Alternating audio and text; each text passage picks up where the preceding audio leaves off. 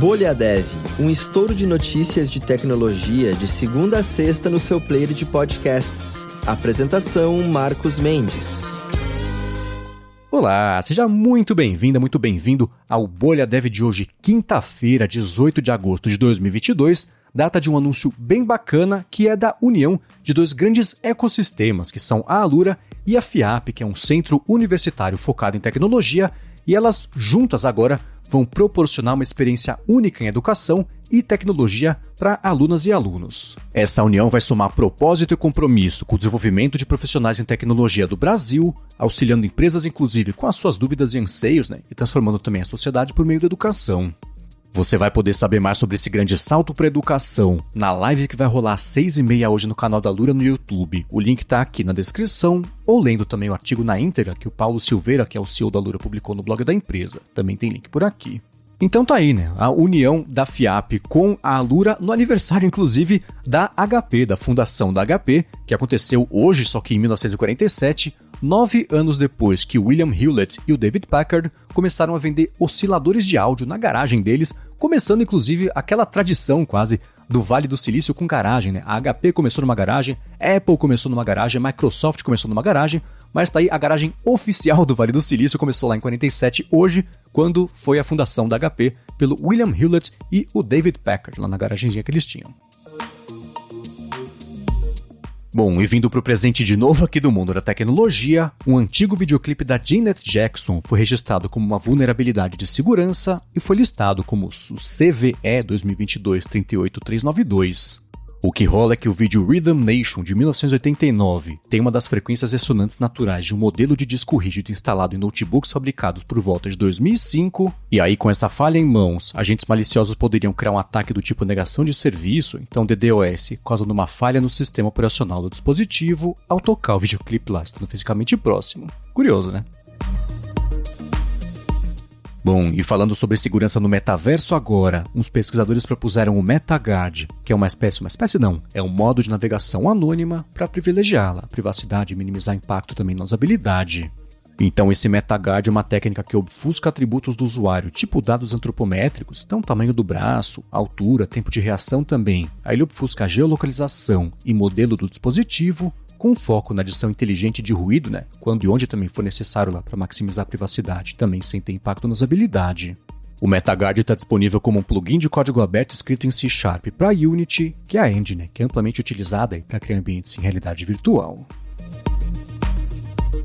Bom, e falando sobre o Brasil agora, entrou em vigor a Lei 14437-22, que é relativa ao teletrabalho, né? Essa lei entrou em vigor.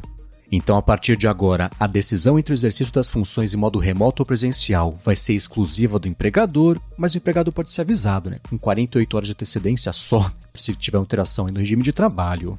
Aí, no caso do trabalho remoto, né, do teletrabalho, internet e computador não vão ser obrigações do empregador, mas isso pode ser negociado, né, até custeado fornecido também em regime de comodato, sem caracterizar a verba de natureza salarial. Já uma outra coisa que virou notícia aqui também no Brasil é que a Amazon chegou às favelas, uma parceria com empresas de logística para comunidades. Com uma movimentação de renda que gira em torno de 124 bilhões de reais, as favelas brasileiras se tornaram faz muito tempo um desafio e também uma ambição para as grandes empresas. Então, de olho nesse filão de mercado, a Amazon Brasil contratou a Favela Log, que é uma empresa de logística especializada em entregas de última milha em comunidades brasileiras. Bom, e indo lá para Marte agora, o rover Curiosity vai se movimentar até 50% mais rápido como resultado do update de software.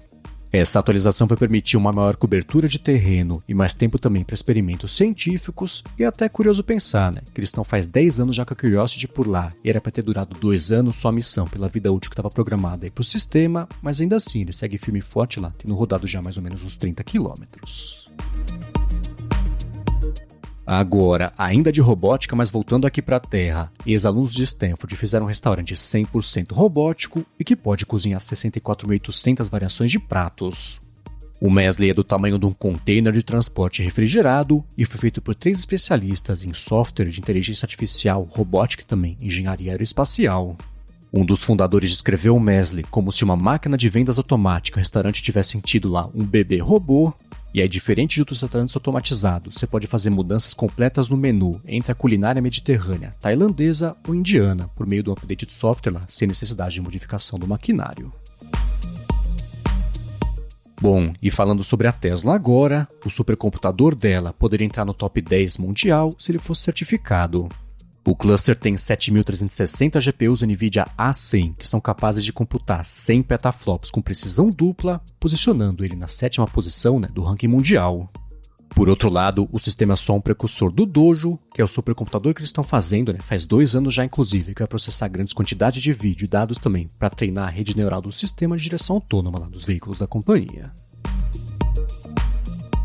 Bom, e para entrar na reta final aqui do episódio, quero dar mais duas dicas a respeito da Alura, começando pelo live code que vai rolar exclusivo lá sobre Flutter no YouTube e também, né, que tem link aqui na descrição para você acompanhar 23 de agosto. A live vai rolar às 6 e meia da tarde no dia 23, com o instrutor Matheus Marcos, construindo um aplicativo do zero, um aplicativo mobile do zero, transformando o design do Figma em código e tirando dúvidas também ao vivo. Então você pode se preparar se inscrevendo no link que está aqui na descrição do episódio. Já a segunda dica que eu quero dar é do vídeo que já está no ar do hipsters.tube lá no canal da Lura, que é o Devem Ter Programação, Carreira e Tipos de Perfil. Nesse vídeo é o Paulo Silveira que é o host do episódio e ele convida o Diogo Pires, que é o Product Manager da Alura, para falar sobre como surgiu esse termo, né, do Devem Ter, aprendizado também, e as tendências do mercado para transição de carreira, e também você pode encontrar esse link aqui na descrição. Muito bem, vamos chegando ao finalzinho aqui do episódio de hoje e eu quero encerrar o episódio com a pergunta do William Oliveira, que publicou lá no Twitter uma enquete, tanto perguntando para Bolha Dev quanto para a gente, mencionando a gente o arroba BolhaDevPod, se vocês todos desenvolvem muitos projetos paralelos, sendo acima de dois, ao mesmo tempo. Tem aqui a enquete, tem resposta já também, uma divertida que eu achei do Matheus Castelo, que falou lá, é aquele meme do menininho se afogando, a menininha, a mãe pegando a menininha, e tá lá, a mãe é o Bolha Dev, Aí tá o projeto 2 se afogando, o projeto 3 é o projeto novo, né? Vai lá amparar o projeto 3 e o projeto 1 tá lá esquecido, afogado faz tempo lá. O último commit foi há 4 anos. Ficou divertido esse meme, então vou deixar aqui na descrição do episódio o link pro tweet do William Oliveira para vocês responderem de tanto a enquete quanto com comentários também. E o que pintar de bacana, interessante ou divertido, eu comento aqui no episódio de amanhã. Mais uma vez, obrigado a todo mundo que segue deixando reviews e recomendações do Bolha Dev para mais gente poder descobrir o podcast. Obrigado a quem está seguindo também e interagindo com o Bolha Dev no Twitter lá no arroba BolhaDevPod. E obrigado a você por estar aqui mais um dia com a gente, ficando melhor informado sobre tecnologia, sobre inovação e sobre desenvolvimento. O Bolha Dev está de volta, é claro, amanhã. Até lá!